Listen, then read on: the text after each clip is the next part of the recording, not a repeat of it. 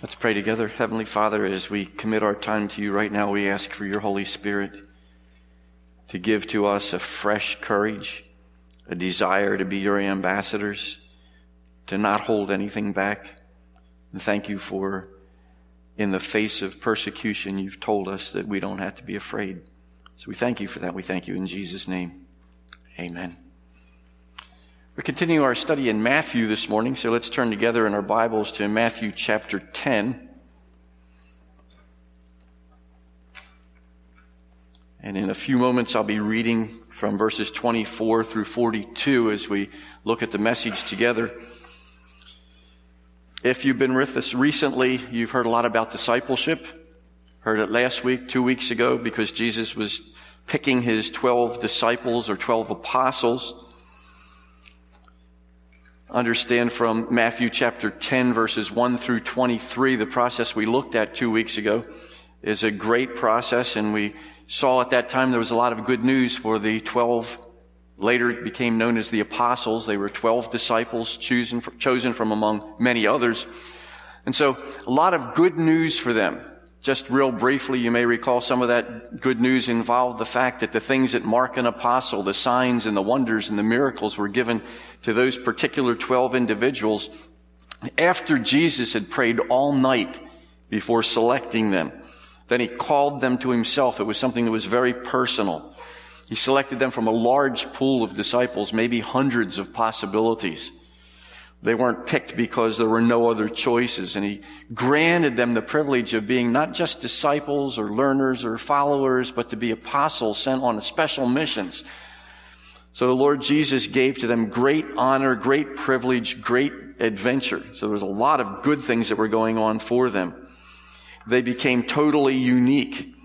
The early believers devoted themselves to the apostles' teaching.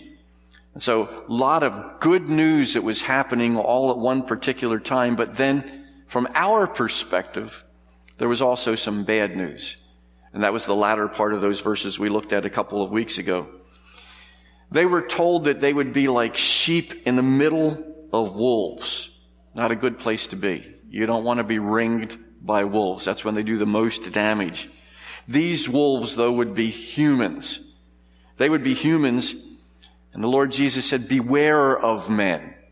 Beware of them because what are they going to do to you? What are they going to do to those of you who are followers of the Lord Jesus Christ? Those of you who are special disciples and then carrying on down to our day, what are they going to do? They're going to take you to court. They're going to flog you. They're going to drag you before government leaders. Family members are going to sell each other out. You'd be hated by all because of Jesus' sake. You'd have to flee persecution.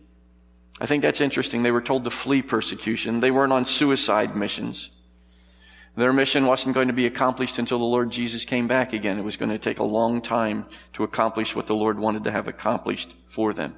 Now, picking up where we left off, I asked myself this question why will disciples be persecuted? Why is that going to happen? And we see it in verses 24 and 25 in Matthew chapter 10. So let's pick up our story there. Why will disciples be persecuted? A disciple is not above his teacher, nor a servant above his master. It is enough for the disciple to be like his teacher and the servant like his master. If they have called the master of the house Beelzebul, and you'll see that referred to as Beelzebub sometimes as well, how much more will they malign those of his household? Well, why will disciples be persecuted? It comes with the territory. It comes from being associated with the person of the Lord Jesus Christ, because if they are going to reject him, they're going to reject us as well. We saw before in 2 Timothy 3:12, in fact, everyone who wants to live a godly life in Christ Jesus may be persecuted. Is that what that says? No, that's will be persecuted. It comes with the territory. Why will disciples be persecuted? Because if you want to name the name of the Lord Jesus Christ, all the animosity that people direct toward him is going to be directed toward you as well. In the scripture that was just read a few moments ago. In Philippians 1, 29 and 30, for it has been granted to you. It's a gift. It's been given to us by the Lord. It's a great privilege on behalf of Christ, not just to believe on Him, but also to suffer for Him. We've been given that as a privilege. Why will disciples be persecuted? It comes with the territory, and not only that, it is a great privilege for us to suffer persecution for the Lord Jesus. He says, You're going through the same struggle you saw I had and now hear that I still have. It doesn't go away. Not during their lifetime, not during the generations that follow, not during our lifetime. It takes different forms. As we look around our own world today, we see the persecution is absolutely ugly in some places. And for some of us, we think we're being persecuted because somebody ridicules us or somebody makes fun of us. And we think that's a big persecution. It's somewhat, but it's certainly not rivaling what goes on elsewhere in the world. One of the commentaries quotes on Matthew 10 verses 24 and 25 and says this, the disciples of the Lord would often have occasion to wonder why they should have to endure ill treatment. If Jesus was the Messiah, why were his followers suffering instead of reigning? In verses 24 and 25, he anticipates their perplexity and answers it by reminding them of their relationship to him. They were the disciples. He was their teacher. They were servants. He was their master. They were members of the household. He was the master of the house. Discipleship means following the teacher, not being superior to him. The servant should not expect to be treated better than his master. If men call the worthy master of the house Beelzebub, they will hurl even greater insults at the members of his household. Discipleship involves sharing the master's rejection. So if they called the real master of the entire universe Beelzebul or Beelzebub, how much more will they malign those of his household? Beelzebul, Beelzebub was tantamount to saying Satan. They were basically saying that this Jesus is Satan, and Jesus was saying, if they're going to persecute me as Satan, they're certainly going to persecute you. They're going to do it a lot more. It's very interesting. The word Beelzebul, it's L in our translation here, but Beelzebub has a Greek form, is the Greek form from Beelzebub, the god, the false god they used to worship Baal. This was Beelzebub, Lord of the flies, the Jews called him, made reference to him. That was a parody or a mockery of the actual epithet exalted Baal or Baal the prince. And that name came to be used of Satan. We can see it a couple chapters later in Matthew. Matthew 12, 24, when the Pharisees heard this, they said, it is only by Beelzebub, the prince of demons, that this fellow drives out demons. Well, if they're going to do that of Jesus, they're certainly going to do that of those who are his followers as well. Being part of God's family marks us as targets. I thought about something that happened during my childhood when I was reading through here and studying through here. Something that happened during my childhood. It's kind of like guilt by association. Sometimes we're guilty because we associate with the Lord Jesus Christ, and it's a good kind of guilt to have, but the world doesn't think so, but we can think that ourselves. But I can remember as a young boy being a PK or a pastor's kid, I can remember there were times when my brother my sister, myself, or all of us would go out onto our porch. And across the street from our house, there was this little field, not really a field, but between two houses, nothing had been built. I can remember a number of times there were community kids. They didn't have a part in the church. They were antagonistic toward the things of the Lord. I can remember them shouting this at us any number of times shut the gates of hell up on you. Now, where in the world was that coming from? It was guilt by association. It wasn't because they thought I was righteous or my brother or my sister.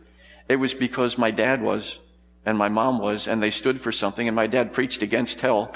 My dad preached against things that were maybe not so popular to preach against in the neighborhood, but we were guilty by association because we were part of a family. The same thing happens with the Lord Jesus Christ. When we're part of His family and we're not ashamed to be named as part of that and we let people know that we're His ambassadors, uh, there is a price to pay. And so these kids would do all sorts of other things to us besides shouting those kinds of things, but um, none of them were pleasant. But it wasn't because of our righteousness. It was because we were part of a family where our father and our mother were indeed righteous.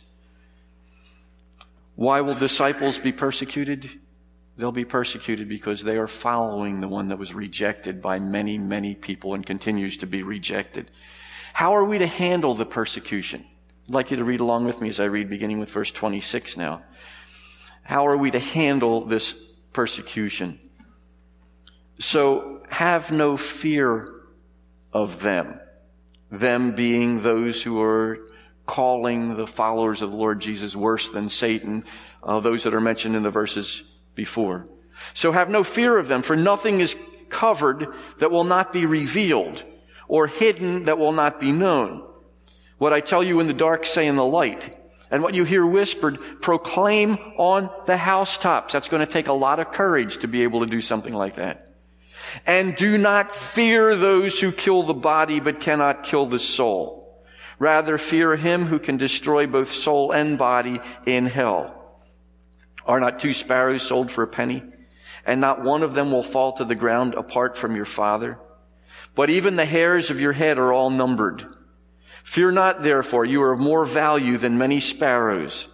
So everyone who acknowledges me before men, I also will acknowledge before my Father who is in heaven. But whoever denies me before men, I also will deny before my Father who is in heaven. Do not think that I have come to bring peace to the earth. I have not come to bring peace, but a sword. For I have come to set a man against his father, and a daughter against her mother, and a daughter-in-law against her mother-in-law. And a person's enemies will be those of his own household. Whoever loves father or mother more than me is not worthy of me, and whoever loves son or daughter more than me is not worthy of me. And whoever does not take his cross and follow me is not worthy of me. Whoever finds his life will lose it, and whoever loses his life for my sake will find it. How are we to handle persecution?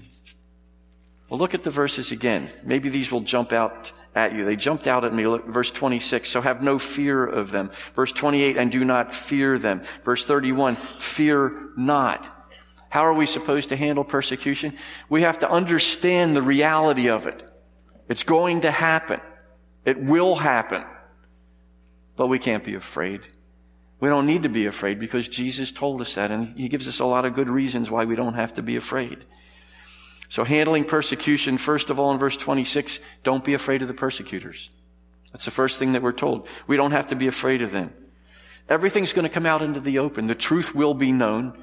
Everything will come out in the open according to the verses that follow, or according to verse 26. We can speak the truth without reservation. We can speak boldly. That's the point that's being made there.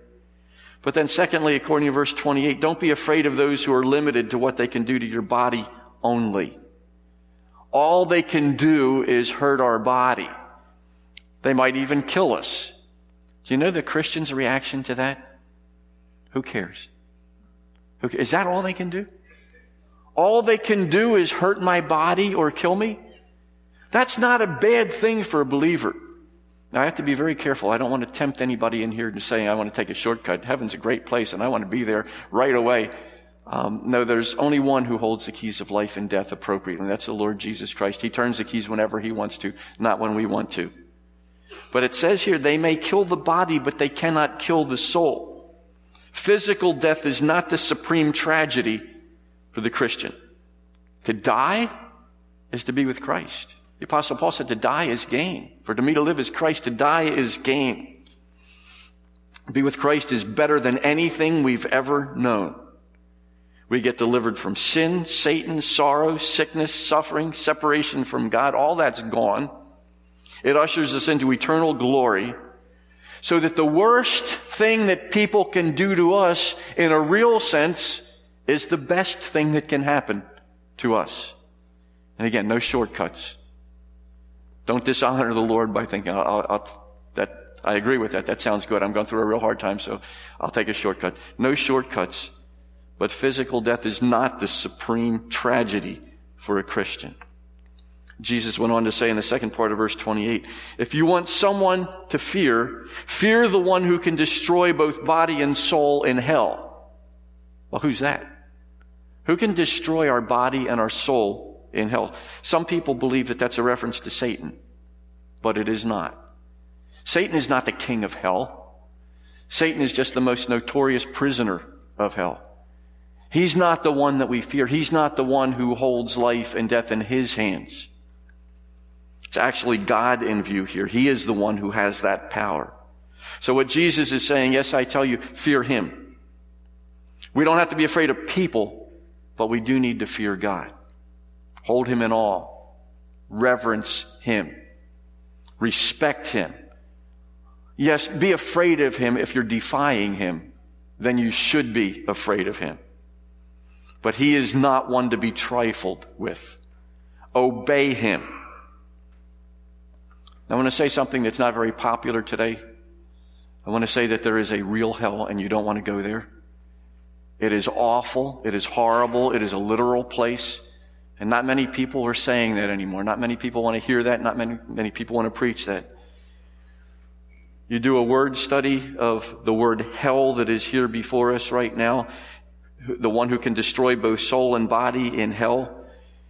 The word Gehenna will show up in this context. There are other words that are sometimes translated hell, but in the Gospels and one time in James, this word Gehenna is used. It is a vivid portrayal of some place that nobody ever wants to go. It's the Greek representation of the Hebrew Gehinnom or Valley of Hinnom, which was a deep, narrow glen to the south of Jerusalem. It would have been very well known to the people of that day. After the introduction of the worship of the fire gods by Ahaz back in the Old Testament, the idolatrous Jews sacrificed their children to a false god, Moloch. King Josiah formally desecrated the spot so that no man may make his son or daughter pass through the fire to Moloch ever again. That's in 2 Kings 23. After this, it became the common refuse place of the city into which the bodies of criminals, carcasses of animals, and all sorts of filth were cast. From its depth and narrowness and its fire and ascending smoke, it became the symbol of the place of the future punishment of the wicked. An awful place, according to the scriptures.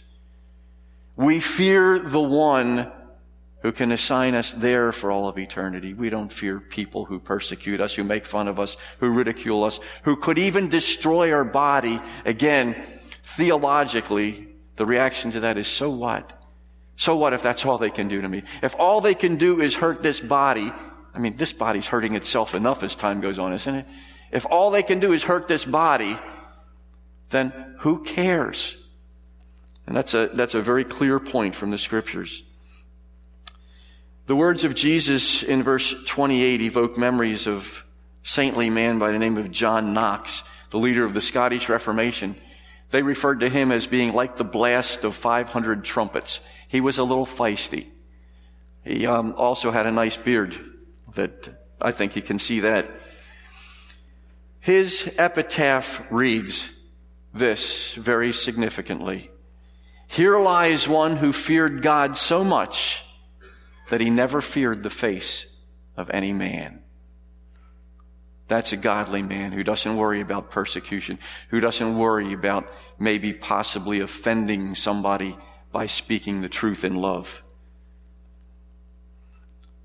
How are we to handle the persecution? We can't be afraid of the persecutors. We're not afraid of those who can only harm our body. And we have to understand that we're of great value to God. That's what verses 29 through 31 tell us. We are of great value to God. And because we are of great value, he says, fear not. You don't have to be afraid. He illustrates for us how we are of great value. I don't know how many of you like birds. I love birds. We have five, maybe six bird feeders at our house. Uh, this is a picture of a common sparrow. The sparrow is very similar to the one that's mentioned here in the scriptures. Sparrows then and now are very common and very inexpensive. Sparrows were thought at that time to be the smallest of all the creatures. The penny that you would use was one sixteenth of a day's wage. That means you could have gotten one sparrow for one thirty seconds of a day's wage, if you do the math that is there. Uh, they're not very expensive at all. But we're told, despite that, not one sparrow will fall to the ground apart from your Father. That part will fall to the ground can also be translated will not hop on the ground will not hop on the ground or fall to the ground without your Father's knowledge of that, without His care for that little sparrow. I used to look at sparrows when they would come to our bird feeder as junk birds. Say, so just the sparrow. Who wants a sparrow? I'd, I'd rather have a better bird than that. I'd rather have a bird that's a little bit maybe more magnificent than that. And then I, I got to thinking about it. If, if the father notices when a sparrow is hopping along and he notices the sparrow, he's got room for the sparrow. So I've got room for the sparrows now too. I wrote an article for um, Women's Ministries, one of the publications one time about that. This, this whole idea that sparrows can become very, very significant. We, we understand the theology behind that. So the sparrows, when they come to your bird feeder, don't look at them as junk birds. Look at them as some who remind us of the great love of the Father for us as well. In Matthew chapter 6, verse 26, it talks about other birds as well. Look at the birds of the air. They do not sow or reap or store away in barns, and yet your heavenly Father feeds them.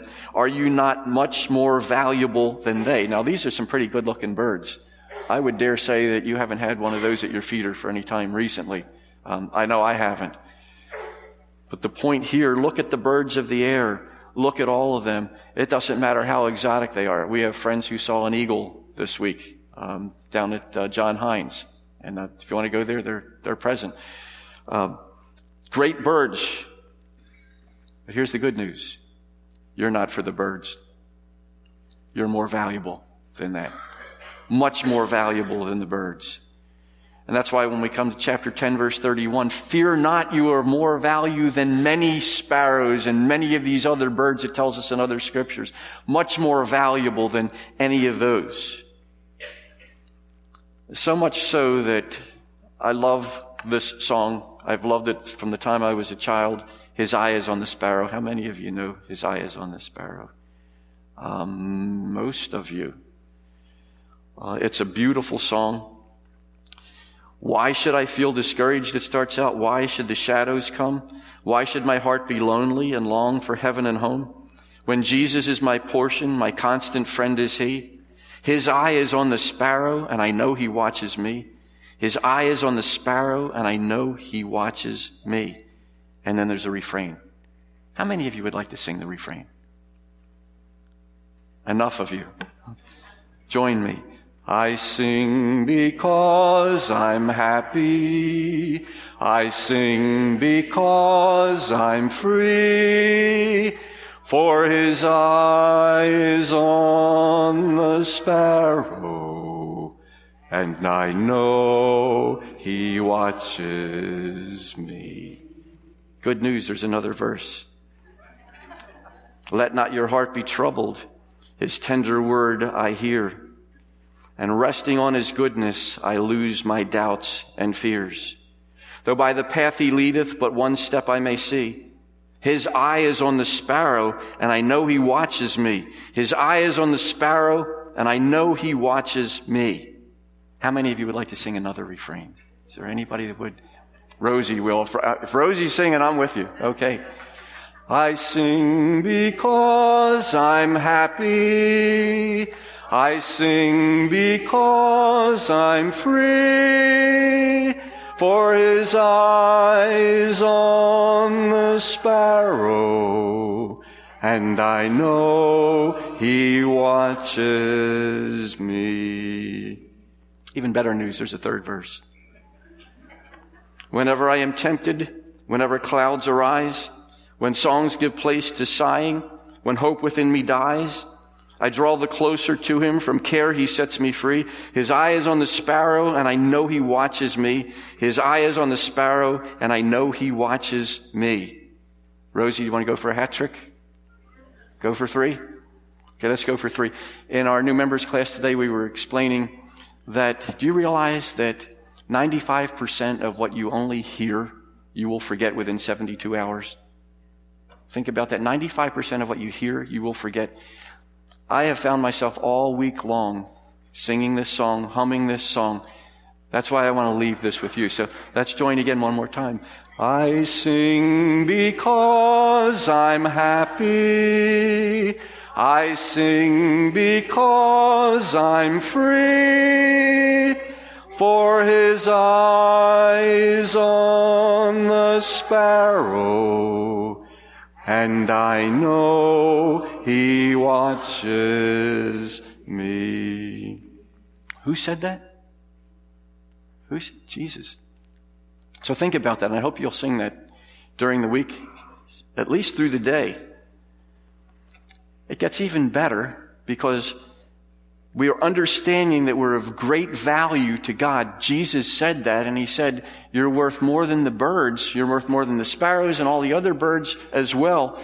Not only that, even the hairs of your head are all numbered. Some of you say, That's no big deal. and some of you say, Hey, that's impressive. Do you realize hair density depends upon your race and also your hair color? Caucasians have the highest hair density. The growth rate is average. Blacks have medium density and slowest growing hair. Asians have the lowest density but the fastest growing hair.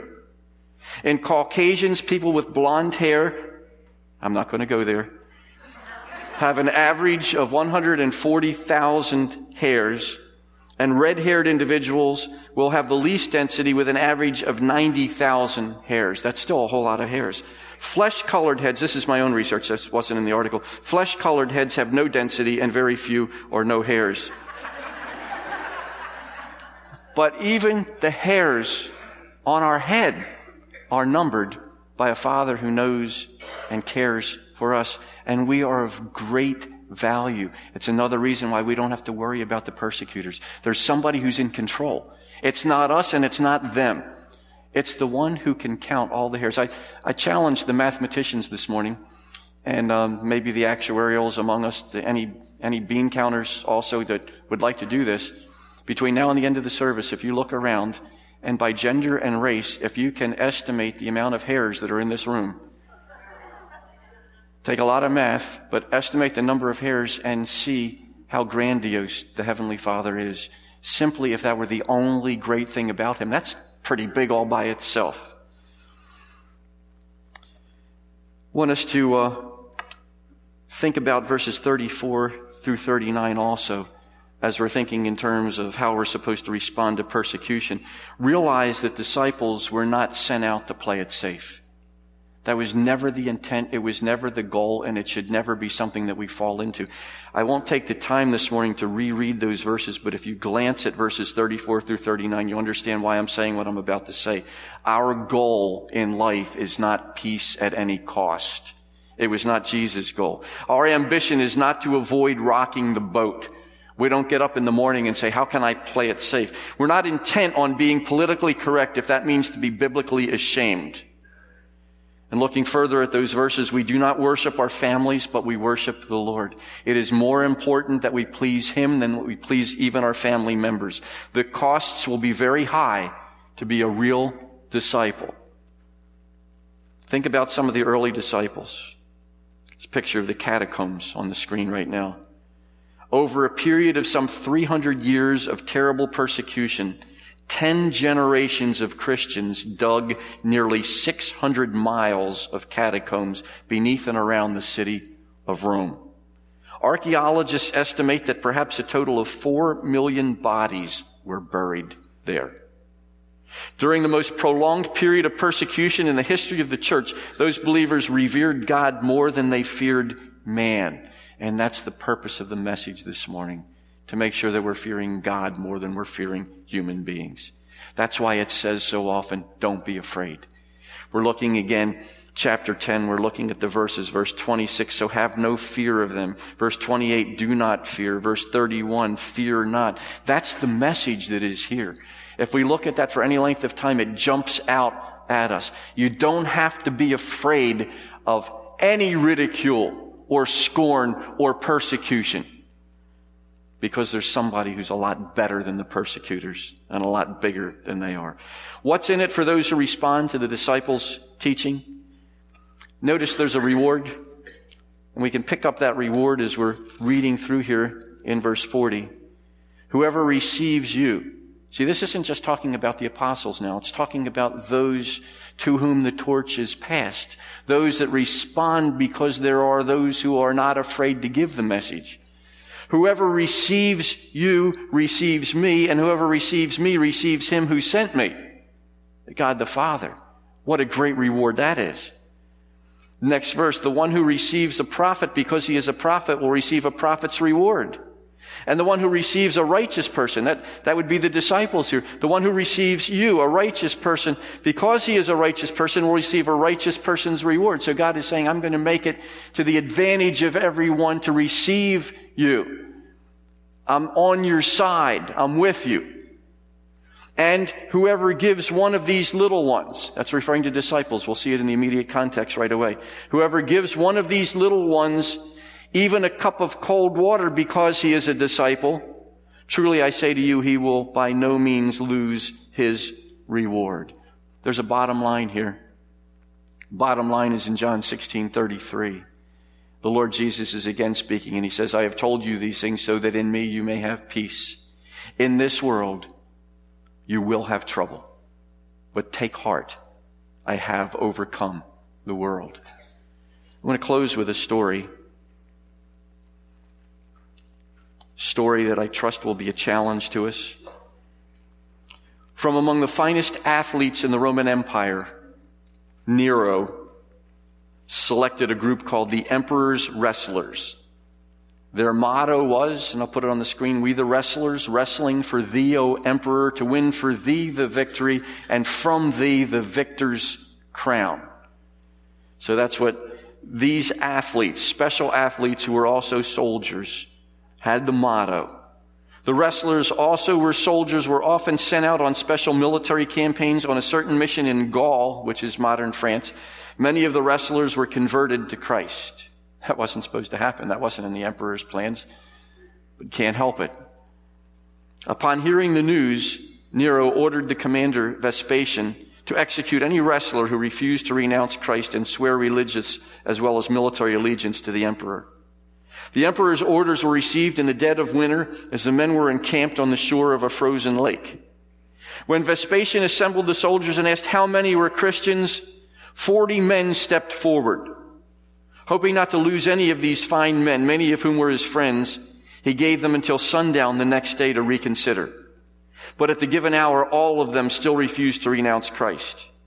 In order that they may not die at the hands of their comrades, the commander ordered the 40 men to disrobe and walk naked out onto the ice.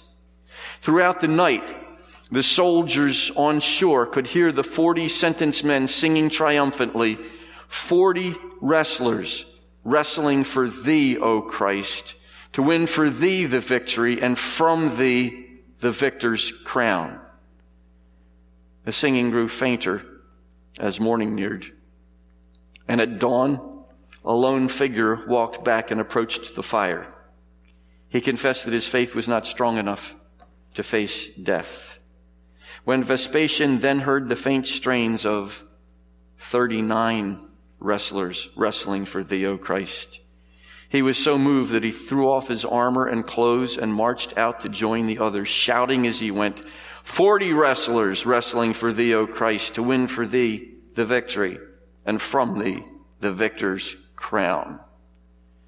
There's always room for others to step up when some have defected, when some have not been able to pay the price, when some who have been not willing to face the persecution and the difficulty. Always room for others to step up, to be with Christ and gain the real victor's crown. I trust, and I trust with all of my heart that there be none among us who are undercover Christians no undercover believers, none who are chameleons, none who are one thing here and something else again at school, something else at work, something else in the community, something else anywhere else. That we be not ashamed of the gospel, we not be ashamed of the Lord Jesus Christ. There's always room for others to step up to join those who defect. Heavenly Father, it's quite a challenge to be a disciple quite a challenge to be a true follower, a true believer. Help us to truly be what you want us to be. We thank you in Jesus' name. Amen.